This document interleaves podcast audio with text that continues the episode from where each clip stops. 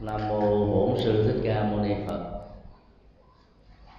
Bài kinh 71 Kinh Ba Minh Vajragota trong kinh Trung Bộ đề cập đến ba loại hình toàn tri của một bậc giác ngộ. Đây là một trong ờ, những vấn đề ờ, mang tính triết học và khác hoàn toàn với ờ, triết học tôn giáo thông thường vốn đề cập đến uh, tính cách toàn tri của thượng đế gắn liền với hai thứ tính còn lại là toàn năng và um, toàn bi. Nếu các tôn giáo khác đề cập đến tính toàn tri của một đứng sáng tạo thì à, việc đề cập đó đó mà một mục đích rất rõ rệt là xác định cái tính cách quy quyền của thượng đế. Để từ đó khuyến tấn và buộc tất cả các con chiên và tín đồ tôn giáo nói chung, hãy phân phục thượng đế để đón nhận được tính cách ờ, toàn bi và toàn năng của ngài. Trong phật giáo khái niệm toàn tri hoàn toàn khác hẳn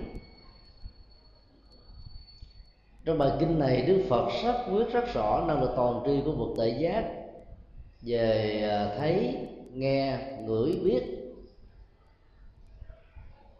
Đối với những gì mà ngài có nhu cầu cần biết, như là một phương tiện để hóa độ mang lại an vui hạnh phúc cho cuộc đời. Và ngài đã rất quyết rõ nội dung chính của à, năng lực toàn tri mà ngài có đó là ba loại hình tội giác. Túc mạng minh, tức là năng lực biết về quá khứ của bản thân, nhiều đời kiếp. Thiên nhãn minh là năng lực biết về tiến trình sanh tử của các chủng loại. Và lậu tận minh là biết về sự chấm dứt toàn bộ các nghiệp chướng, phiền não, tâm được trở nên thanh tịnh hoàn toàn giải thoát của bản thân mình.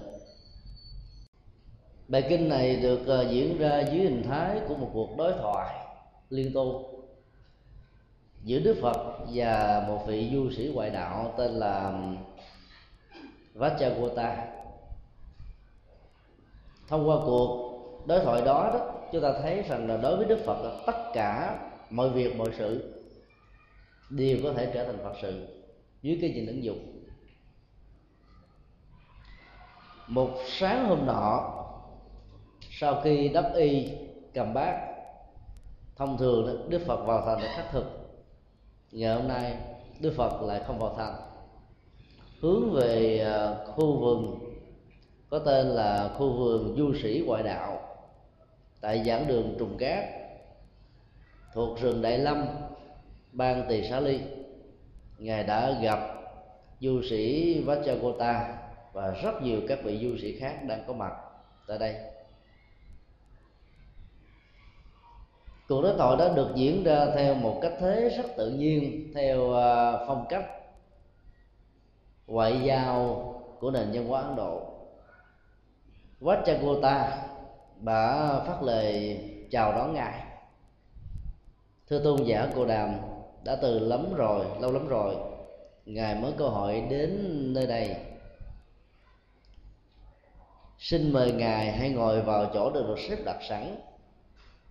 Sau đó chúng ta sẽ có chuột đàm đạo. Theo lời thỉnh cầu, đức phật đã ngồi xuống một chỗ để được sắp xếp sẵn cho ngài. Lúc đó, du sĩ vajragota đã lấy một cái ghế nhỏ hơn, thấp hơn, và ngồi xuống một bên để bày tỏ lòng tôn kính. Cuộc trò chuyện đã được diễn ra theo cái thế đó. Ở đây nếu chúng ta phân tích về à, phương diện quản trị thời gian gắn liền với các hoạt động lợi ích nhân sinh và xã hội, thì cuộc đàm đạo giữa Đức Phật và du sĩ Vajragota là một bài học cho mình tham khảo. Các bài kinh trước chúng ta đã được Đức Phật à, phân tích tại sao một vị xuất gia không nên đến quá sớm tại nhà của một vị cư sĩ hoặc là đến ngay sau giờ ăn. Vì việc đến như vậy sẽ dẫn đến một ý niệm rằng người xuất gia chỉ lo chú trọng về việc cơm ăn áo mặc. Mục đích của việc đi hành khất đối với những vị xuất gia không phải là để uh, duy trì mạng sống theo nghĩa như là cái ban mà là một phương tiện để làm đạo và hành trì mỗi bước chân đi với hơi thở và nụ cười, một cách vững chãi, nhẹ nhàng và thảnh thơi. Tạo ra chất liệu của chánh niệm và tỉnh thức. Phong thái và cách thức sinh hoạt như vậy sẽ dẫn đến một hiệu ứng tâm lý về đời sống và hiệu ứng của tâm linh. Và do đó, người phật tử tại gia và những người quan sát viên sẽ có một ấn tượng đẹp về đời sống tinh thần và giá trị của nó đó cần thiết cho hạnh phúc của con người. Giàu người đó đã đạt được các giá trị phát triển về kinh tế. Sáng sớm đức phật đã không vào thành. Vì làm như vậy đó thì giá trị của việc đi hành khách của ngài chỉ là cơm ăn. Trước khi đi ờ, vào thành đó, kinh điển mô tả đức phật thường dành ra vài phút để quan sát về nhân duyên xem ngày hôm nay ai có duyên với ngài và để giúp họ trở về con đường tự giác của đức phật đó, thì phương pháp gì thích hợp với căn tính của người đó? Ở đây chúng ta thấy sự mô tả này à, rất là hiện thực và nó mang tính cách rất là người. Trong à, xã hội ngày nay chúng ta thường sử dụng đến khái niệm à, chiến lược và chiến thuật để à, thành công trong mọi lĩnh vực, không chỉ là chiến trận, kinh tế, giáo dục, văn hóa, nghệ thuật. Nói chung là giao du đối tác với những người khác. Làm thế nào để đắc nhân tâm, có được hiệu quả kinh tế, có được giá trị phục vụ, thì phải có chiến lược và chiến thuật cả. Bản chất của chiến lược và chiến thuật là dựa trên cái logic của ý thức, thông qua kinh nghiệm giáo dục của con người để ờ, tạo ra một cái giá trị mà bản thân của người đầu tư ở trong chiến lược và chiến thuật này đó đạt được nhiều hơn là người được phục vụ. Trong khi đó, cách thức quán căn cơ của đức phật là hoàn toàn khác. Bởi vì ở đây ngài thấy sắc rõ bằng tự giác của ngài. Cái dòng chảy tâm thức của từng con người thể hiện qua phong tục tập quán, cá tánh, sinh hoạt giao lưu đối tác hàng ngày. Và thấy rất rõ cái gút của những bế tắc mà người đó đang gặp phải. Việc triển khai lời ờ, chánh pháp đó, ứng với cái gút của họ và giới thiệu cho họ một cái hướng mở ra để họ có thể giải tỏa được những nỗi khổ niềm đau là công việc mà đức phật xem là mối quan tâm hàng đầu của ngài khi nhìn thấy cái vai trò của vị du sĩ ngoại đạo Vajrayakota rất lớn trong cộng đồng các vị du sĩ ngoại đạo. Đức Phật thấy rằng là độ được vị du sĩ này đó, nó chỉ là một nhiệm cầu rất quan trọng để giúp cho thế giới của các vị du sĩ ngoại đạo có thể ờ, có thiện cảm và chấp nhận được con đường tâm linh mới của Đức Phật. Và làm như thế đó là giúp đỡ cho họ nâng cao giá trị tâm linh mà con đường của họ đi qua chưa có thể giúp cho họ đạt được một cách trọn vẹn. Kết thúc bài kinh này chúng ta thấy ờ, Vajragota vẫn tiếp tục duy trì con đường tâm linh du sĩ hòa đạo của ông và rất nhiều bài kinh khác ở trong ờ, tư bộ kinh, ít nhất là có đến một phẩm, gồm có nhiều bài kinh ngắn liên hệ đến đối thoại liên tôn giữa thế tôn và vị du sĩ này. Và kết thúc của những bài kinh đó vị du sĩ Vajragota vẫn tiếp tục là người đi trên con đường tâm linh của du sĩ ngoại đạo. Ở đây chúng ta thấy là mục tiêu của đức phật đó, không nhằm việc cải đạo những người có dịp liên hệ đến ngài học hỏi với ngài mà làm thế nào để này nạp vào ở trong sự hành trì của người đó đó những chiều kích tâm linh mới để họ có thể làm mới đời sống sinh hoạt hàng ngày và hành trì của họ. Thông qua đó đó giúp ích cho bá gia bá tánh có được chiều sâu tâm linh trong sự thực tập. Dầu người đối thoại và lắng nghe có trở thành phật tử hay không không quan trọng.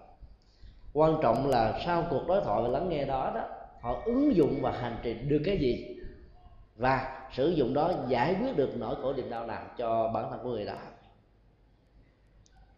chỉ khi nào như lễ tôn quán can tánh thì chắc chắn rằng là sự ứng dụng, ứng với căn tơ để mở ra lối hoàn pháp đó mới thật sự thích hợp và đạt được kết quả ở mức độ cao nhất.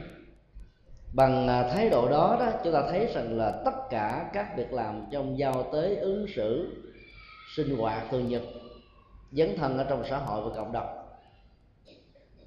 Thì việc thể hiện công việc cũng giống như bao nhiêu người khác nếu ở người tại gia thì đó là việc đề nhưng đối với người hiểu được đạo và ứng dụng Phật pháp trong việc thể hiện các hành động này thì nó trở thành Phật sự.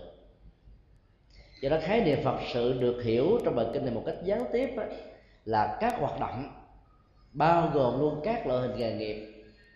Thông qua đó đó việc mang lại chất liệu an vui hạnh phúc cho người khác về phương đường đạo đức và tâm linh có thể được thiết lập thì đều được xem là phật sự theo ý nghĩa rộng đó, tất cả những người tại gia nếu ứng dụng phật pháp cho người thân, người thương, gia đình, bà con, thân quyến và các đối tác của mình, thì người đó vẫn được xem là người đang làm các công tác phật sự. Gần chùa giác ngộ có hãng thuốc lá à, sài gòn, cách đó khoảng chừng trăm mét thôi cách đây um, hơn 10 năm thì à, vị cụ giám đốc của hàng thuốc lá này là đệ tử của chùa giác ngộ, quy với hòa thượng, cố trụ trì của chùa. Trước khi ông lên làm à, giám đốc thì nó có rất nhiều cái rủi ro tai nạn ở trong hãng thuốc lá. Ví dụ như các công nhân à, bị cuốn bàn tay vào trong cái máy xay và bồi hoàn ờ, bảo hộ lao động như thế thì nó làm cho công ty bị tổn thất nhiều mà lại không phát triển lớn. Ông đã tin vào Phật pháp và thỉnh mời hòa thượng như chưa tăng của chùa đến để ờ, tụng kinh, cầu siêu cho các quan hồn uẩn tử ở tại mảnh đất đó. Sau ba ngày làm lễ cầu siêu đó, thì cái hiện tượng về tai nạn ờ, và rủi ro tai nạn lao động đó đã không còn nữa cho đến bây giờ không hề nghe đến à, những cái hình thái tai nạn khác đã diễn ra. Dĩ nhiên là trong các công ty của nhà nước thì đều có à, đảng bộ. Nhưng làm thế nào để đảng bộ chấp nhận được việc làm lễ cầu siêu ở trong một cái à, công ty mà các vị lãnh đạo đều không có những ý niệm về thế giới của cõi âm là một thách tố rất lớn. Nhưng ông đã thành công ông chỉ giải thích một cách rất đơn giản rằng, nếu việc làm này không có một ý nghĩa thiết thực nào, thì nó cũng không mang lại bất kỳ một tác hại nào. Nhưng trên thực tế thì nó có ý nghĩa thiết thực. Đảng bộ lúc đó hỏi, ý nghĩa thiết thực ra làm sao? Thì ông bảo rằng là trong ờ, tất cả các công nhân của chúng ta, phần lớn là những người theo đạo phật hoặc là không có tôn giáo quan niệm dân gian đã có mặt ở trong não trạng của họ đó. Những rủi ro về à, tai nạn nói chung và lao động nói riêng đều gắn liền với à, thế giới cõi âm ở phương diện này hay là cách thức khác. Cho nên khi tổ chức lễ cầu siêu giúp cho các hương linh đó được siêu sắc hóa, giàu cho việc đó có hay không chưa quan trọng. Nhưng việc tổ chức một lễ như vậy đó sẽ làm cho các công nhân này an tâm từ đó cái ý niệm về uh, các hoạt động ở trong lĩnh vực mà họ đang theo đuổi đó để tránh được các rủi ro tai nạn. Phần lớn các rủi ro tai nạn liên hệ đến sự bất cẩn. Nhưng khi mình nghĩ rằng là uh, tất cả những uh, ám lực tiêu cực làm cản trở cho tiến trình phát triển của mình nó không còn nữa đó thì họ có niềm tin phấn chấn nhiều hơn nhờ đó sự sáng suốt có mặt và các rủi ro nó không còn ông đã giới thiệu một cái văn hóa ảnh hưởng ờ, tinh thần Phật giáo. Trong số ờ, hơn ngàn ờ, công nhân làm việc, dĩ nhiên nếu chúng ta tính theo năm tháng ngày giờ thì ngày nào cũng có người rơi vào sinh nhật. Thì ông đã đề xuất với đảng bộ đó là cho những người sinh nhật ở trong ngày đó nghỉ được một ngày làm việc và nhận một phần quà lãnh đạo của công ty sẽ ờ, sướng lơ danh đến cái vị đó để chúc mừng sinh nhật. Rồi ngày hôm đó vị đó đến để vui thôi, chứ không có làm. Và bên cạnh phần quà đó thì có những câu phật ôn để ờ, tán dương những việc làm lành và khuyến tấn những việc làm thiện nói chung. Chứ tôi cho rằng là những việc làm như thế đó, mặc dầu nó rất là đơn giản, nhưng lấy cái vai trò vị trí xã hội của mình ở trong một à, cộng đồng, một công ty. Và vì ừ, tất cả những người làm việc dưới trướng kính nể mình, cho nên họ phải thực thi những gì mà mình muốn. Cho nên cách thức đó sẽ giúp cho chúng ta có thể hoàn truyền Phật pháp một cách rất là dễ dàng. Và những công việc bình thường đó có thể trở thành một Phật sự. Là giới thiệu cho tất cả những người cộng sự dưới trướng đó có thể hiểu được cái ảnh hưởng của Phật giáo và giá trị của Phật pháp ở trong đời sống hàng ngày.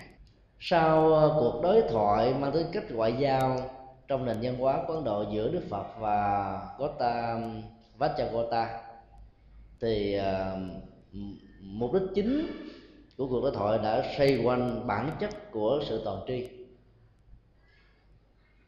Vajragota đã hỏi Đức Phật rằng tôi nghe người ta nói rằng sa môn cồ đàm tức đức phật thích ca là bậc nhất thiết trí, bậc nhất thiết kiến. Ngài đã tự cho mình là đấng toàn trí. Bất cứ lúc nào khi đi đứng nằm ngồi, trong lúc thức cũng như là trong lúc ngủ.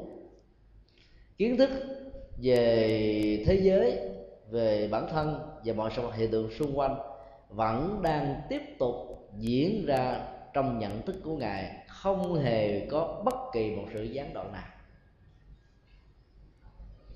Tôi không biết rằng là những lời tuyên bố đó, đó có phản ánh đúng với những gì mà ngài đã tuyên bố hay không. Hay là nó đã đánh giá sai sự thật về bản chất những gì mà ngài đang có.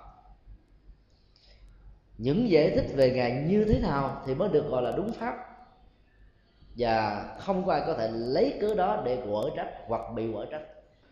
Những cuộc đối thoại liên tôn trong thời của đức phật thường gắn liền đến bản chất của thượng đế, cũng như là các giá trị nội tại của các à, nhà lãnh đạo tâm linh. Sự hơn và thua ở trong các cuộc đối thoại này nó mang yếu tố quyết định rất là lớn về phương diện số lượng tín đồ bởi vì cái phương tiện truyền thông ngày xưa là bằng miệng. Nhưng khi một vị đạo sư của một tôn giáo nào đó qua một cuộc đàm đạo và đã thuyết phục được vị lãnh tụ của tôn giáo khác đó, thì phần lớn các đồ đệ của vị lãnh tụ tôn giáo này sẽ từ bỏ họ và đi theo làm đồ đệ của vị được gọi là chiến thắng dĩ nhiên là mục đích của đức phật đến ờ, khu vườn du sĩ hòa đạo không phải là để ờ, đối thoại trên tinh thần thắng và thua, mà là một cách thức nhìn thấy được cái duyên quá độ để ngài có thể giúp đỡ cho các du sĩ này có một tầm nhìn mới về con đường tâm linh. Đức phật đã trả lời lời tuyên bố mà ông vừa trình bày hoàn toàn không phản ứng đúng sự thật với những gì đã được ta tuyên bố tất cả những điều vừa trình bày liên hệ đến khả năng toàn tri của ta được ông vừa lập. Nó là một điều hư vị và không hề có sự. Tất cả những người um, đã từng thực tập mười đề tâm niệm ở trong lượng bảo dương tâm muội đó nghe đến à, câu giải thích này của đức phật có thể rất ngạc nhiên. Vì trong đó điều thứ 10 đó, hoàn ức không cần biện bạch vì biện bạch là hèn nhát ở đây chúng ta thấy à, trách nhiệm đạo đức và trách nhiệm chân lý của đức phật thể hiện rất rõ ở trong các cuộc đối thoại liên tôn và đối thoại giữa ngài với các tín đồ nói chung. Những gì được người ta đồn đãi thích ứng với những gì ngài đã làm, như là sẵn sàng xác định rằng đây là những gì được tôi chủ trương và được tôi tiên thuyết ngược lại, bất kỳ những gì không thích hợp. Có vẻ như là tô hồng hay bóp méo, vo tròn hay là làm cho biến dần sự thật. Thì như là thế tôn sắc quyết rất rõ cái này tôi không có chủ trương. Làm như thế không có nghĩa là còn có cái tôi nhìn thấy chủ thể và đối tượng ở trong các cuộc giao lưu, mà nó là một trách nhiệm về chân lý. Sự thật vẫn phải là sự thật, nếu chúng ta không tuyên ngôn về nó sự hiểu lầm ở quần chúng dẫn đến trạng thái và thái độ tâm lý quan mang là điều khó có thể tránh khỏi. Công việc làm của đức phật, như chúng ta thấy ở trong đoạn kinh này, là hoàn toàn không có thanh minh và thanh nga, mà ngài chỉ tuyên ngôn những gì cần phải tuyên bố. Việc chấp nhận nội dung tuyên ngôn đó hay không đó, lệ thuộc vào người nghe. Còn trách nhiệm của ngài là phải nói sự thật. Ở đây ngài xác quyết rất rõ rằng những điều đó không có ở trong ngài. Và điều tuyên bố đó là một tuyên bố rỗng hư dối và đặt điều làm cho người ta hiểu sai về bản chất về tính cách toàn tri mà như lai thế tôn đã đạt được. Chúng ta thấy lời đồn đại về nội dung toàn tri như vừa nêu đó. Nếu như là thế tôn chấp nhận đó, thì giá trị lệ lạc nó sẽ nằm về phía ngài nhiều hơn phải không ạ? Trong lúc thức cũng như là ngủ đi đứng nằm ngồi. Tính cách toàn tri về mọi sự vật hiện tượng vẫn tiếp tục và thương trực diễn ra ở trong ngài đó là một lời ca ngợi ngài vẫn cố định. Vì nó không có. Nếu chúng ta phân tích vào um, kinh tăng chi thì chúng ta đã thấy rằng là đức phật đã tuyên ngôn rằng ngài có được cái khả năng uh, thấy nghe ngửi biết về thế giới về bản thân ngài mọi sự hiện tượng một cách rất là chuẩn xác. Nhưng tại sao ở đây ngài là phủ định rằng ngài không có năng lực đó? Trong lời đồn đại nó gồm có hai vế. Vế đầu là năng lực toàn tri. Vế thứ hai là nói về tính thời gian của năng lực toàn tri này. Vì cái vế thứ hai nó phản ánh sai với những gì mà đức phật đang có, cho nên ngài phủ định luôn cả hai vế cho tính cách toàn tri về thấy nghe ngửi biết chuẩn xác và có giá trị lệ lạc cho con đường đạo đức và tâm linh. Ngài có chuyện đó không cố định. Vì danh hiệu của ngài là minh hạnh túc. Minh là, là tuệ giác túc là trọn trọn vẹn đầy đủ. Tuệ giác trọn vẹn tuệ giác hoàn hảo. Thì rõ ràng là có năng lực toàn tri. Nhưng với thứ hai đó là các nhà ngoại đạo, đặc biệt là sáng chủ của kỳ na giáo là ngài Mahavir đã từng tuyên bố trong nền văn học của kỳ na giáo và đã được lặp lại trong nền văn học Bali của Phật giáo rằng ông có được năng lực toàn tri đó trong lúc thức cũng như là lúc ngủ. Đức Phật cho rằng tuyên ngôn đó là một tuyên ngôn rỗng vì trong lúc ngủ không ai có thể thể hiện được năng lực toàn tri. Các giác quan đã bắt đầu được lặng tắt, nghỉ ngơi chỉ còn cái đập đầu ý thức tức là ý thức ừ, về ước mơ nó tư phản lại trong não trạng diễn ra theo một bộ phim một kịch bản. Mà trong đó tất cả các dữ liệu trong sinh hoạt thường nhật và nhất là trong lúc sống và đặc biệt là những gì chưa được thỏa mãn đó sẽ được tái hiện hoặc là thỏa mãn quá mức đó, nó cũng được xuất hiện lại lần thứ hai để tăng thêm giá trị của niềm vui. Thì lúc đó cái năng lực toàn tri đâu còn. Cái thứ hai khi cho rằng năng lực toàn tri đó có thể tồn tại à, trong lúc đi đứng nằm ngồi. Trong mọi tư thế cũng là một tuyên bố rộng nếu năng lực toàn tri là một năng lực tri thức, có thể à, đánh giá một cách chuẩn xác về bản chất của vũ trụ, đời sống, tư tưởng, cảm giác và các hoạt dụng của đời sống này thì không thể có một nhân vật nào trong vũ trụ này có được năng lực đó. Các tôn giáo nhất thần thường cho rằng à, thượng đế của tôn giáo mình có được năng lực toàn tri, toàn bi và toàn năng. Nhưng những lời tuyên bố đó theo đức phật là tuyên bố rằng không có sự thật. Các nhà tôn giáo à, học và đặc biệt là triết học và tôn giáo đưa ra hai loại hình của năng lực toàn tri toàn tri ờ, có sẵn, tức là toàn tri nội tại và toàn tri tổng quát. Sự chuyển biến một cách có dụng ý của các nhà thần học, của thiên chúa giáo nói chung. Từ việc chủ trương thượng đế có được năng lực toàn tri tổng quát, tức là biết tất cả mọi thứ ở mọi nơi, mọi chốn, trong mọi cách thế, như các nhà tôn giáo học ngày xưa trong thời đại đức phật đã từng tuyên ngôn về sự uh, năng lực đặc biệt của mình. Chuyển thành một năng lực toàn tri nội tại. Tức là cái năng lực toàn tri đó chỉ có thể được xuất hiện khi người đó có nhu cầu tác ý muốn biết bất cứ một cái gì. Thì năng lực toàn tri đó sẽ bắt đầu xuất hiện để đáp ứng. Ở trong bản kinh này chúng ta thấy là đức phật đã đề cập đến cái khả năng à, toàn tri của ngài từ cái phương diện mà các nhà à, triết học về tôn giáo hiện đại gọi là năng lực toàn tri nội tại. Các nhà tôn giáo học rất là khôn ngoan và thông minh. Đã sử dụng cái nghệ thuật mà đức phật đã sử dụng ngày xưa để nói về năng lực toàn tri. Nhưng sự khác biệt về mục đích đó, giữa đức phật và các nhà triết học và tôn giáo là hoàn toàn khác nhau. Các nhà tôn giáo học hiện đại sử dụng ờ, khái niệm toàn tri nội tại mà đức phật đã sử dụng trong kinh bali nhằm để ờ, thuyết phục quần chúng về năng lực toàn tri của thượng đế. Tại bởi vì có rất nhiều người không tin ờ, thiên chúa giáo đã đặt ra những vấn nạn về toàn tri. Thứ nhất, nếu Chúa Giêsu Kitô thật sự có toàn tri, thì tại sao Chúa đã không biết được rằng là mình sẽ phải chết lúc nào? Và cái câu phát biểu của Chúa trước khi ờ, chết ở trên cây thập giá đó là cha ở trên trời tại sao cha lại bỏ con?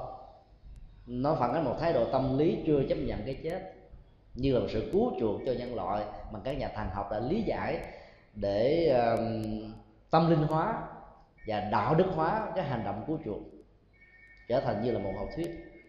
Thay vì nó là một sự trừng phạt ở trong nền văn hóa và luật pháp của do thái giáo lúc bây giờ đối với những ai có những tuyên ngôn và hành động đi ngược lại với lề lối tôn giáo đã có ở trong truyền thống của quốc gia này. Lại cha trên trời, tại sao cha lại không cứu con? Là một câu nói cho thấy rằng là Chúa Giêsu Kitô không biết rằng là mình sẽ chết chết trên cây thập giá, trong một cách thức rất là khổ đau, mà nó được xem ở trong nền văn hóa của do thái giáo lúc bây giờ là cái bản án xử hình nặng nhất dành cho những kẻ dị dị đạo. Khi người ta gắn ghép cái năng lực toàn tri cho thượng đế thì các vấn nạn đó sẽ là một câu hỏi rất khó trả lời. Câu hỏi thứ hai mà các à, nhà triết học tôn giáo vô thần đặt ra cho thiên chúa giáo và các tôn giáo nhất thần nói chung, nếu thượng đế thật sự có năng lực toàn tri thì tại sao năng lực đó không thể nào tạo ra một thống kê biết rõ được cái số lượng tín đồ theo mình và số lượng tín đồ theo mình ai theo mình ai không theo mình? Và có những cuộc cải đạo uh, dị giáo ở trong lịch sử. Nếu ai không theo thì cưỡng ép nếu ai không cưỡng ép thì trừng phạt bằng những tòa án dị giáo trong lịch sử của nhân loại. Đó là câu hỏi không có câu trả lời dĩ nhiên năng lực toàn tri nó còn gắn liền với năng lực toàn bi và toàn năng. Toàn tri mà thiếu đi năng lực của ờ, tình thương thì toàn tri đó sẽ khó có thể có giá trị phục vụ. Ở đây chúng ta thấy là giá trị của thằng học đã vay mượn một số yếu tố về lòng từ bi của phật giáo nói chung, như là một sự hài hòa giữa bi và trí song hành. Từ đó các nhà thần học thiên chúa giáo đã phát họa ra cái năng lực thứ ba là toàn năng. Và một lần nữa, họ đã gặp phải rất nhiều thách tố về việc lý giải tại sao thượng đế lại không có đủ năng lực để ờ, khuyến tấn tất cả mọi người ở trên hành tinh này, vốn được nền kinh thánh cựu ước cho rằng là một, là tất cả các thủ tạo của ngài, tức là con cái của ngài tạo ra mà ngài vẫn không có đủ năng lực để giúp cho người đó tin vào ngài. Thì cái năng lực toàn năng đó đã trở thành một tuyên bố không chuẩn xác. Các đối thoại và đàm thoại về liên tôn giáo về ba năng lực toàn năng, toàn bi và toàn trí đó sẽ khó có thể có được một câu kết thúc. Vì mỗi bên chấp nhận theo các định đề và chạy theo các giả thuyết riêng của mình ở đây chúng ta thấy rất rõ đức phật là một bậc tự giác. Và ngài à, thể hiện rất rõ về cái cái lương tri của một nhà tư tưởng. Cái gì có thì bảo là có, cái gì không thì bảo là không. Mặc dù người ta đang tôn vinh ngài về năng lực toàn tri trong lúc thức cũng như là lúc ngủ, đi đứng nằm ngồi, cái năng lực đó vẫn đang tồn tại ấy thế mà ngài vẫn phủ định. Vì ngài không muốn tạo ra bất kỳ một sự hư dối nào về ngài ở trong tâm niệm và nhận thức, thông qua sự tôn kính và tín ngưỡng của quần chúng nói chung. Thì tính cách của thần tượng hóa đã được ngài dẹp bỏ vì thần tượng hóa tạo ra mê tín về gì đâu ở đây ngài đã tạo ra một cái cơ hội để chúng ta nhìn thấy ngài như là một con người, với những nỗ lực của nhân quả đời sống đạo đức, trở thành một bậc giác ngộ. Còn xem ngài như là một đấng toàn năng, toàn bi và toàn trí như thế đó thì từ đó chúng ta có thể có những ờ, lý do để biện hộ rằng tôi là người phạm kết tục cho nên tôi không thể nào làm được những việc như như lai thế tôn đã làm. Giá trị của ờ, nền tảng giáo dục như thế đã được đức phật nhìn thấy rất rõ. Và ngài đã phân tích cho chúng ta thấy điều đó. Nói một cách khác, theo phật giáo, toàn tri không phải là một tấm gương soi, mà bản chất của đó đó có thể phản ánh mọi sự vật hiện tượng đang đối diện trước đó một cách trực tiếp. Và được ghi lại hình ảnh ở trong sự tương phản của tấm gương này. Toàn tri là một năng lực đặc biệt mà các bậc tuệ giác sử dụng trong những tình huống cần thiết để nhằm giúp đỡ cho tha nhân cộng đồng và xã hội. Lúc nào cần sử dụng thì sử dụng, lúc nào không thì năng lực đó vẫn không có xuất hiện cho nên trong sinh hoạt thường nhật chúng ta thấy đó, được mô tả trong kinh tạng Bali Đức Phật như là một con người như chúng ta. Ngài cũng uh, có giờ ngủ giờ thức giờ thiền hành giờ kinh hành giờ thực tập sinh hoạt đối thoại giao lưu thuyết pháp dấn thân phục vụ. Và tất cả các là hoạt động phật sự của ngài đó gắn liền với sự giác ngộ phục vụ tha nhân trên tinh thần vô ngã dị tha. Hầu như là ngài không sử dụng các năng lực thành thông được xem như là một phần à, tất yếu của năng lực toàn tri trong uh, tiến trình quá độ của ngài.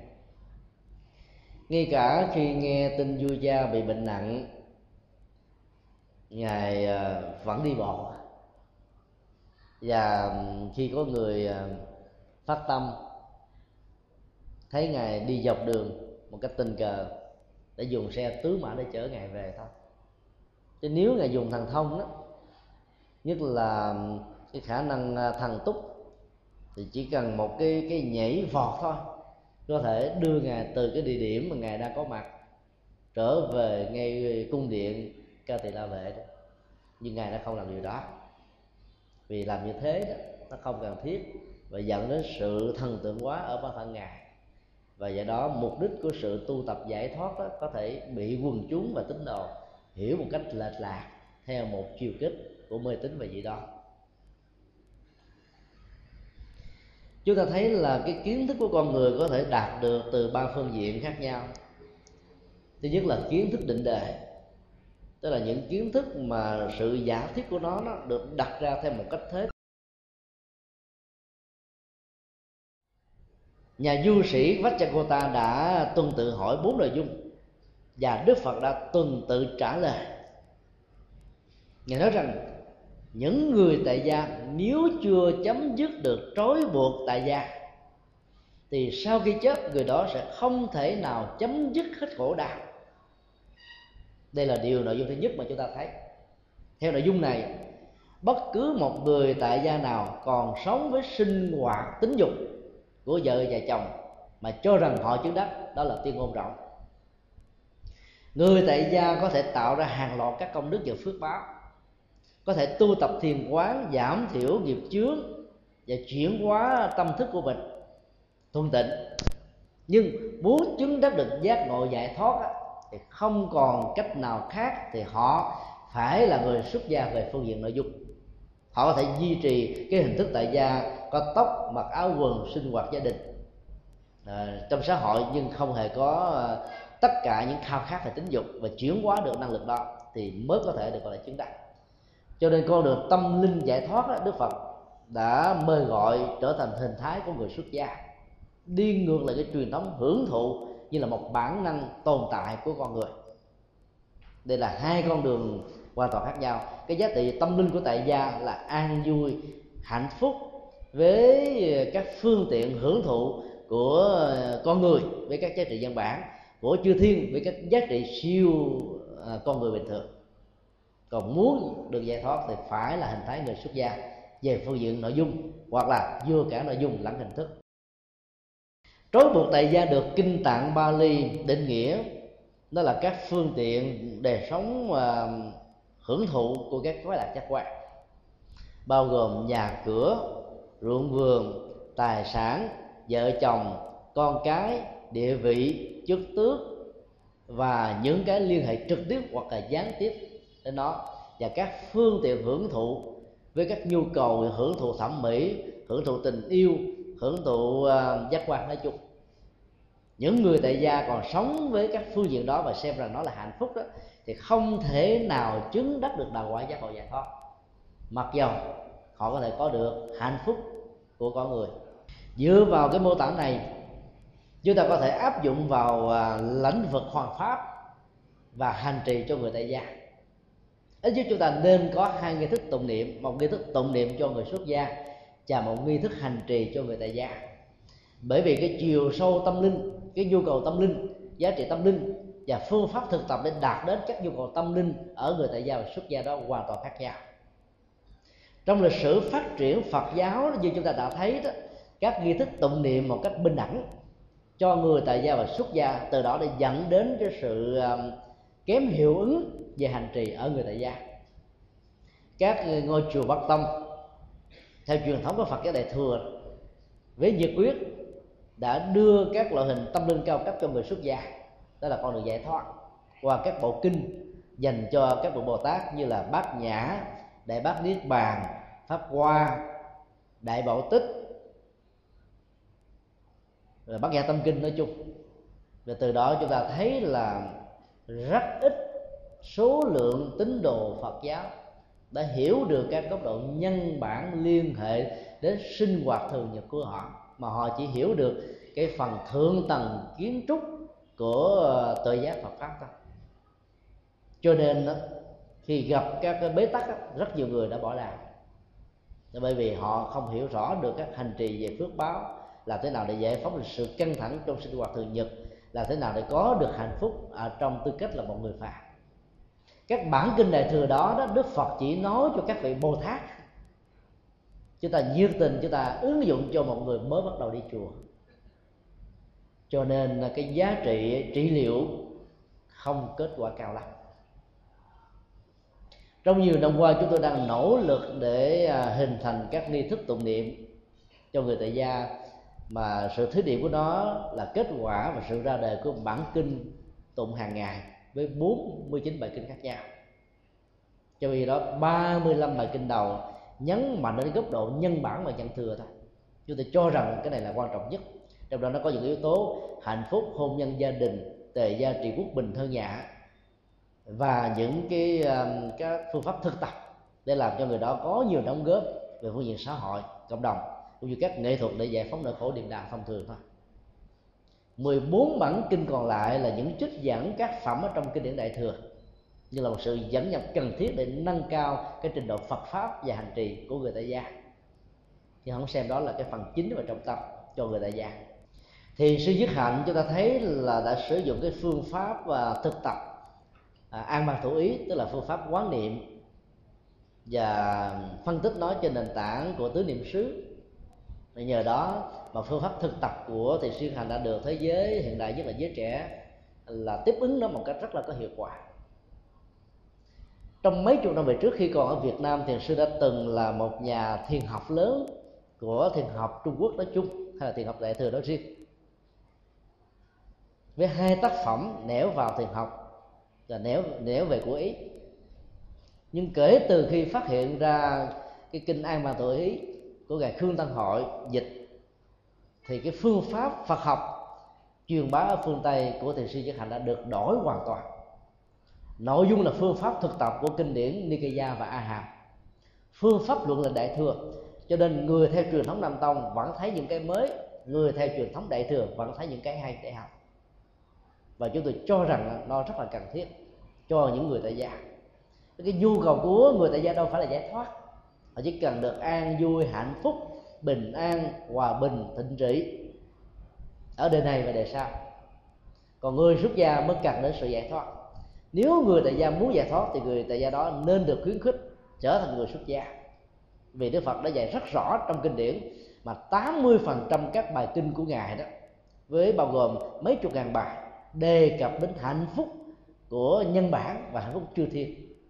Rất ít những bài kinh đề cập đến giải thoát của những bậc thanh do đó, chúng ta cần phải thay đổi phương pháp làm Phật học ở Việt Nam và trên thế giới nói chung để người tại gia có thể nắm bắt được các giá trị mà họ cần thiết và ứng dụng cho sinh hoạt thường nhật cho vợ chồng, con cái, cha mẹ, người thân, xã hội và bình thế giới nói chung. Cho đến khi nào chúng ta chấm dứt được những sự trói buộc tại gia thì con đường chấm dứt khổ đau, theo ý giải thoát mới có thể có bạn. Nội dung thứ hai người tại gia mặc dầu chưa có thể chấm dứt trói buộc tại gia, như vừa nêu. Nhưng họ vẫn có thể có hàng loạt và vô số người được tái sanh vào cảnh giới chư thiên. Với phước báo về ngoại hình, phước báo về tri thức, phước báo về phương tiện đời sống, phước báo về cảnh giới, cõi giới, y và chánh báo, phước báo về tuổi thọ, hoàn toàn cao hơn con người ở hành tinh của chúng ta. Chư thiên là một loại hình con người con người ngoài hành tinh này. Với những phước báo như vừa nêu. Chứ họ không phải là những bà tiên bay trên trời như là các nền văn hóa, dân gian ở trung hoa đã mô tả. Bản chất của đời sống nhân bản đó tạo ra cái phước quả của nhân thừa và thiên thừa. Cái đó không có gì là đáng phê bình chỉ trích các bản kinh và sự hành trì của phật giáo đại thừa quá nhiệt tình ở chỗ đó, chỉ muốn trao cho những người tại gia giá trị phật thừa thôi. Cho nên cuối cùng đó phật thừa họ đạt không được và họ thấy cao quá họ cuối cùng họ bỏ luôn đạo phật. Rồi các giá trị nhân bản còn lại mình là không khai thác. Vì mình là đặt quá nặng về kinh liễu nghĩa và cho rằng các loại kinh nhân bản và thiên thừa như thế là kinh bất liễu nghĩa và do đó đó, người tại gia đã đánh mất đi hết tất cả những cơ hội để học được ở những cái kinh mà nó gắn liền với hạnh phúc thường nhật của họ. Do đó khi đọc các kinh điển đại thừa, chúng ta phải hiểu là đối tượng của đó đức phật dành cho ai. Chứ nếu như chúng ta hiểu rằng là dành cho tất cả mọi người tại gia, ứng dụng nó thì có thể sẽ dẫn đến là bị quá đô. Trong việc là uống các cái than thuốc tâm linh vào trong à, cái sự hành trì của bản thân mình thì kết quả nó không đạt được cao lắm đâu. Phải xem rằng là mình là, là đối tượng hành giả tâm linh bậc nào. Thì phải uống thuốc là đô nào. Chứ uống đô mạnh quá rồi về sau này những đô khác nó không áp phê nữa. Thiên thừa nhân thừa mình chán mình chơi cuối cùng mình không có phước báo gì hết. Rồi khi cảnh tới thì khổ đau vẫn tràn trề như ai thôi. Rồi người tại người xuất gia này hướng đến giải thoát. Cho nên cái mục đích của họ phải là gieo trồng phước báo để tái sanh ở cõi đời này mà làm thế nào để thực tập chuyển hóa một cách rốt ráo thôi. Do đó các bản kinh dành cho cho người tại gia thường có thể hướng đến phật thừa là chuyện có thể chấp nhận được và nó phải khác biệt với người tại gia. Do đó các nghi thức sắp tới mà chúng tôi đang à, biên soạn đó là một nghi thức dành cho người tại gia và một nghi thức tuyển tập các bản kinh dành cho người xuất gia và hai cái nghi thức này có thể hỗ trợ cho nhau khi coi là người tại gia thì chúng ta thực tập cái nghi thức đó. Và nếu chúng ta muốn nâng cao trình độ tâm linh của mình thì chúng ta có thể thực tập thêm cái nghi thức của người xuất gia, chứ không bắt buộc. Còn các nghi thức tụng niệm ở trong chùa ngày nay đó, hầu như là dành cho người xuất gia thôi cho nên người tại gia vào cảm thấy ngơ ngác, mới bắt đầu quy tâm bảo, thậm chí chưa quy tâm bảo, mà vào chùa tụng kinh. Pháp hoa thì biết gì? Không hiểu gì. Thấy rằng là đạo phật nói chuyện trên trời dưới đất gì đâu không? Vì cái trình độ của tâm linh bậc thấp ở dưới trình độ nhân bản thì mình chưa đạt được, cho nên cái giá trị cao dành cho các bậc bồ tát làm sao mình vối tới thì từ đó mình dễ dàng từ bỏ đạo phật. Sau 49 ngày 7 tuần tháng thì người đó không còn là phật tử nữa. Phần lớn ở trong các chùa rơi vào tình thế đó. Tình huống thứ ba, Đức Phật nói rằng những nhà ngoại đạo tà mạng mà trong tiếng Bali gọi là Ajivika trong suốt 91 đời Đức Phật đã dùng thiên nhãn minh đã quán sát và đã xác quyết rằng là chưa từng có một người nào sau khi chết có thể chấm dứt tất cả các khổ đau hay là được sanh tiên đây là một tuyên bố gây chấn động cho thế giới tâm linh à, theo các truyền thống ngoài đạo Phật trong thời đại của Đức Phật lúc bây giờ. Bởi vì những nhà Ajivika cho rằng đó là sau khi mà thực tập phương pháp tâm linh của họ đó thì có thể được tái sanh về cõi trời phạm thiên. Và Đức Phật xác quyết rằng là ngày quan sát suốt 91 kiếp như vậy là chưa từng có một người nào đạt được kết quả như thế. Ngoại trừ có một người duy nhất là nhà ngoại đạo tà mạng đã chấp nhận chủ trương về nghiệp và chủ trương có tác dụng của hành vi đạo đức không chỉ ở đời này, quá khứ và vị lai. Thì người đó đã tái sanh duy nhất về cõi trời. Dĩ nhiên chúng ta không có được à, thiên nhãn minh để thấy rõ được người đó là người nào, là làm sao. Nhưng chúng ta tin chắc rằng là thiên nhãn minh của đức phật là không sai.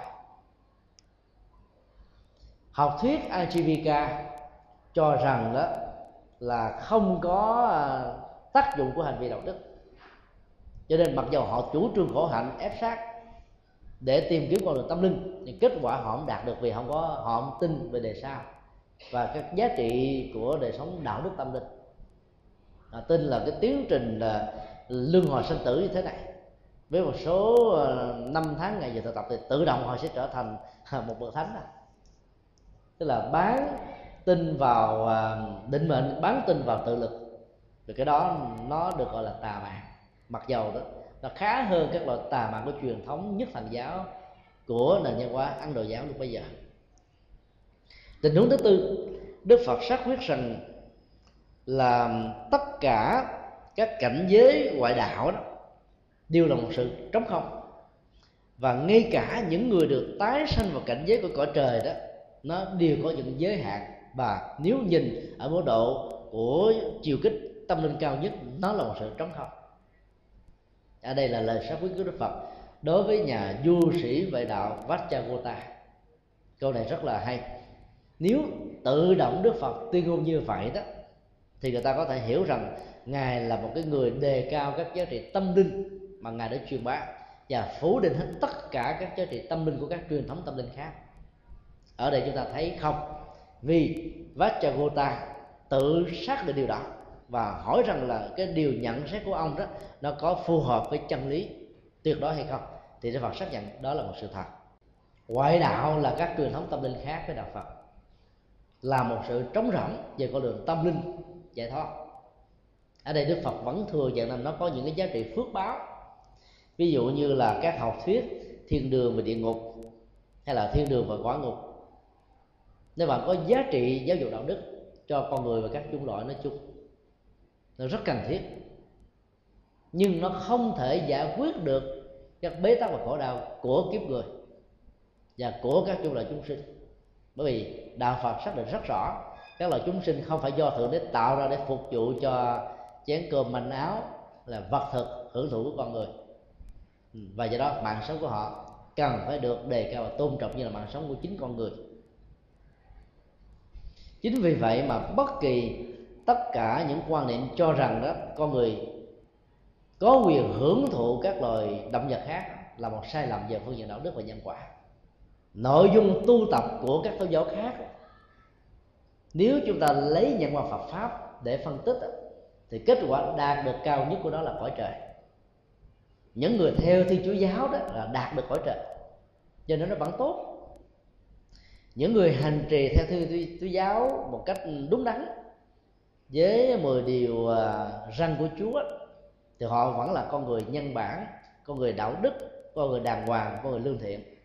Ngoại trừ các nhà chuyên đạo đã sử dụng các dấu dài xâm lược của thực dân để cho nước Chúa được thiết lập ở trên các nước thực địa là đáng khiển trách vì điều đó đã làm cho con đường tâm linh này bị hiểu một cách rất là sai bản chất tôn giáo.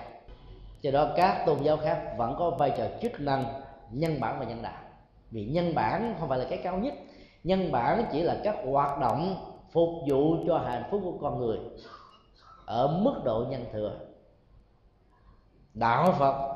Ngoài cái giá trị phục vụ cho giá trị nhân thừa còn dạy chúng ta về à, thiên thừa tức là cao hơn nhân thừa. Thanh văn thừa bồ tát thừa phật thừa. Từ thanh văn thừa trở lên đó, thì người đó đã trở thành một bậc thánh có được năng lực toàn tri của túc mệnh minh thiên nhãn minh và lậu tạng minh. Cho nên giá trị tâm linh đó là một sự rỗng không so với hay là ở các truyền thống tôn giáo ngoài đạo phật vì không thể có con đường giải thoát thật sự. Họ chỉ có được phước báo lại hết thôi. Đây là điều chúng ta không thể phủ định. Tuyên ngôn thứ hai, ngay cả những người tái sanh ở cõi trời cũng là một sự sống không. Sunya ở trong từ Bali MT ở trong tiếng Anh. Sự rỗng không đây có nghĩa là không thực chất. Hiểu theo triết học của Phật giáo không có nghĩa là sự phủ định hay là phủ định thực sự không có mà ở đây Đức Phật muốn nói là cái giá trị tồn tại thật sự để mang lại hạnh phúc cho con người đó. Ở cõi trời đó nó chỉ tồn tại trong một khoảng thời gian mặc dầu cái tính thời gian của nó nó cao hơn thời gian của con người. Ví dụ như là một ngày một đêm ở trên mặt trăng đó nó bằng một tháng ở hành tinh của chúng ta. Thì những con người được gọi là chư thiên ở các hành tinh khác đó, do vì cái cấu trúc của uh, thái dương hệ của họ khác với cái cấu trúc thái dương hệ của mình cho nên năm tháng ngày giờ của họ nó có cái chiều tỷ lệ thuận gấp nhiều lần so với tuổi thọ của chúng ta. Chính vì thế mà việc hưởng thụ các giá trị à, phước của cõi người của trời ở họ nó lâu dài. Nhưng bám víu theo cái đó nó thì mất hết giá trị của giải thoát. Chư thiên không hề được giải thoát. Chư thiên chỉ sống hạnh phúc. Sau khi hưởng thụ hạnh phúc xong rồi họ sẽ bị đọa lạc xuống giúp người. Còn tệ hơn nữa nặng hơn nữa thì đọa lạc xuống các loài súc sinh và nặng hơn nữa là xuống cảnh giới ngạ quỷ. Do đó về con đường tâm linh theo nghĩa giải thoát thì cảnh giới của chư thiên và các phương pháp tu của các truyền thống tôn giáo khác tức là ngoại đạo được gọi là rộng không có nghĩa là nó chưa đạt được ở mức độ cao. Nói tóm lại khi giới thiệu về à, ba năng lực toàn tri túc mệnh thiên nhãn và lậu tận đức phật đã không sử dụng đến các năng lực uh, à, tha tâm thông như là một yếu tố quan trọng thần túc thông như là yếu tố ờ, thuyết phục tha nhân. Mà ngài nhấn mạnh đến à, việc sử dụng tuệ giác này như là một nghệ thuật giáo hóa thôi. Từ đó ngài đã có một khái niệm mới rất là sáng tạo đó là giáo dục thần thông. Thì bản chất của sự giáo dục là bản chất của sự hoằng pháp đó, là một thần thông tức là một phép màu.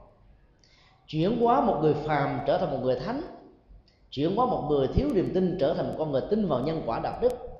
Chuyển hóa một người bế tắc khổ đau cùng ngược trở thành một người an vui hạnh phúc là một phép màu thật sự. Phải có nghệ thuật, phải có sự hành trì, phải có đề xuất tâm linh thì mới có thể giúp cho người khác tin và thực hành để có được kết quả như chúng ta đã từng có, đang có hoặc là sẽ có. Do đó, chúng ta thấy đức phật không bao giờ muốn bất kỳ một tín đồ hay đệ tử của ngài thân tượng hóa ngài như là thần linh hay thượng đế vì ngài không hề sử dụng thần túc thông tha tâm thông.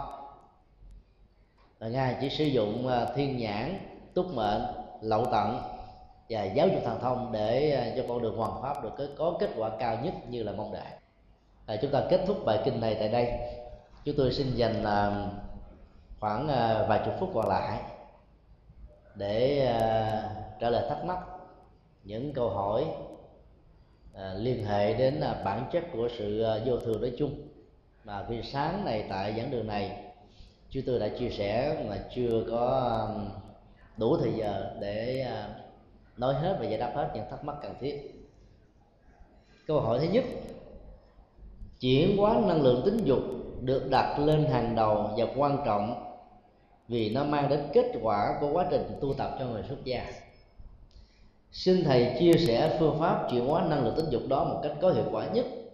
Khi sinh lý bản năng của con người xuất hiện một cách vi tế và khó nhận ra.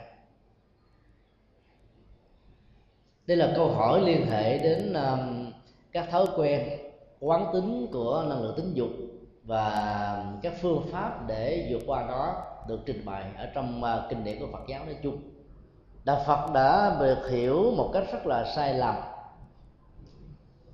đối với một số người không nghiên cứu đến nơi tính chốn về à, lời kêu gọi chuyển quá năng lực tính dục của đức phật khi họ cho rằng đạo phật đã dạy người ta diệt dục.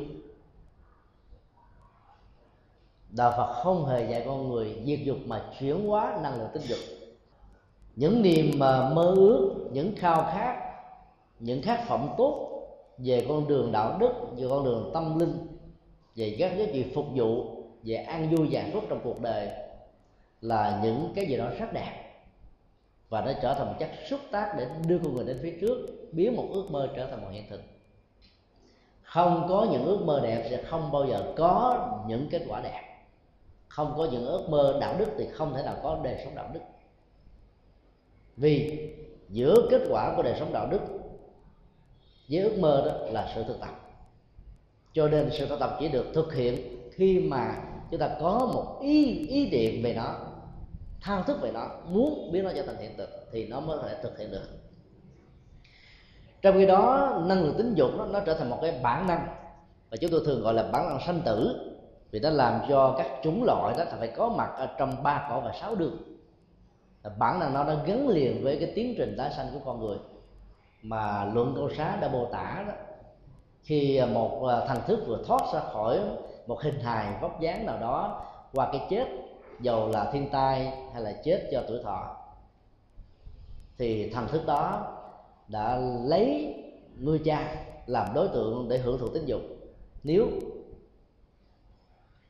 sự có mặt của người đó trong bào thai mang giới tính nữ, còn nếu người này là giới tính nam thì họ sẽ lấy người mẹ làm đối tượng để hưởng thụ tính dục cái cái bản năng hưởng tính dục đó là một cái cái cục hít 500 để rút người đó vào trong một cái cuộc tri hoan của một cái đôi nam nữ mà sau này trở thành cha và mẹ, trong mối quan hệ giữa cha mẹ và con cái.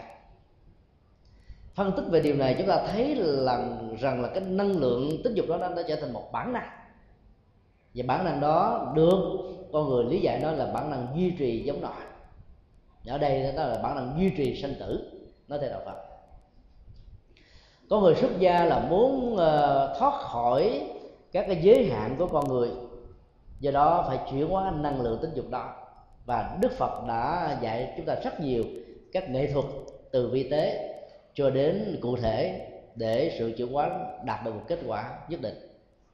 Nếu chúng ta dùng một cái cưỡng lực để khống chế nó thì nó có thể tạm thời ngưng cái thói quen hưởng thụ trong một khoảng thời gian mấy năm, mấy chục năm. Nhưng sau đó khi chúng ta phải là một người nào đó cái người tri kỷ, người tri âm, những người mà mình tìm kiếm mà chưa từng gặp. Mặc dầu trong đầu mình chưa hề có ý niệm về sự tìm kiếm này, thì lúc đó các hoạt dụng vi tế của năng lượng tính dục này sẽ trỗi dậy trong con người chúng ta và chúng ta sẽ trở thành kẻ thất bại. Trên con đường tâm linh, hướng về à, dấu chân của một bậc thánh để trở thành một bậc thánh nhân. Rất nhiều à, nhà tâm linh Phật giáo, tức là các hành giả hành trì với tư cách là người xuất gia đã bị thất bại là bởi vì chưa chuyển hóa được cái năng lượng tính dục này một cách tới đây tính chốn. Hoặc là sử dụng sự chuyển hóa đó bằng một cưỡng lực, cho nên nó có những tác dụng phụ. Sự chuyển hóa nó cao nhất được kinh điển mô tả là sự thực tập thiền quán thôi. Để làm cho mình có được cái sự hỷ lạc, hạnh phúc nội tại, lâu dài bền bỉ ở trong dòng cảm xúc, trong nhận thức, thông qua các lớp tế bào, máu thịt hơi thở sự sống.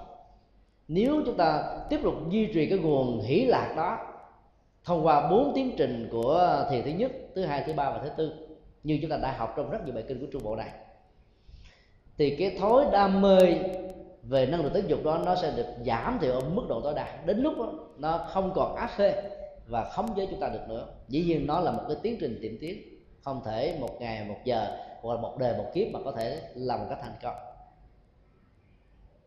do đó phải thực tập chuyển hóa, thiền quán qua quá trình thay thế đó, nó sẽ không tạo ra sự xung đột bỏ hút thuốc, bỏ nghiện sự gây ma túy thì chúng ta phải cắt đứt cái cơn nghiện bằng cách là thay thế những cái hóa chất khác nó không có tác hại, nhưng nó có cái mùi vị tương tự. Ở đây chúng ta không làm thay thế như thế, vì chúng ta sẽ có cái cơn nghiện mới. Ở đây chúng ta thay thế bằng niềm hỷ lạc hỷ lạc này nó có giá trị cao lăn lăn nhẹ nhàng, gấp nhiều lần so với cái hưởng thụ này. Chính vì thế, khi chúng ta áp phê tạm gọi như vậy, đối với cái niềm hỷ lạc trong thiền quán thì chúng ta không còn nỗi đam mê, và nỗi đam mê đó sẽ được thay hình đổi dạng, không còn một cái dấu ấn tiêu cực nào. Còn các cái biểu hiện cụ thể, phương pháp cụ thể trong kinh đức phật dạy nhiều, mà chúng ta đã từng học qua, chúng tôi xin lặp lại hai phương pháp. Thứ nhất là không nắm giữ tương chung, tức là cái đặc điểm của chúng loại của con người hay là chúng loại của người nam, chúng loại của người nữ trong mối quan hệ thu hút giới tính về nam và nữ. Cái thứ hai là không chấp trước về tướng riêng, tức là những cái đặc điểm, hình thù, vóc dáng. Ví dụ như là cái lỗ mũi, con mắt, màu da, giọng nói tương đi mái tóc, ăn mặc, trang sức, mùi hương, cách thức giao tế và sinh hoạt của từng người nào đó nó tạo ra cái thu hút giới tính, dẫn đến tình yêu và sự thu hút về đời sống tình dục. Nếu chúng ta không bận tâm đến cái tướng chung và tướng riêng và trong giao xúc đối xử, cho thể chỉ nhìn đây là một con người và không hề có một cái phân định rằng đây là người nam hay người nữ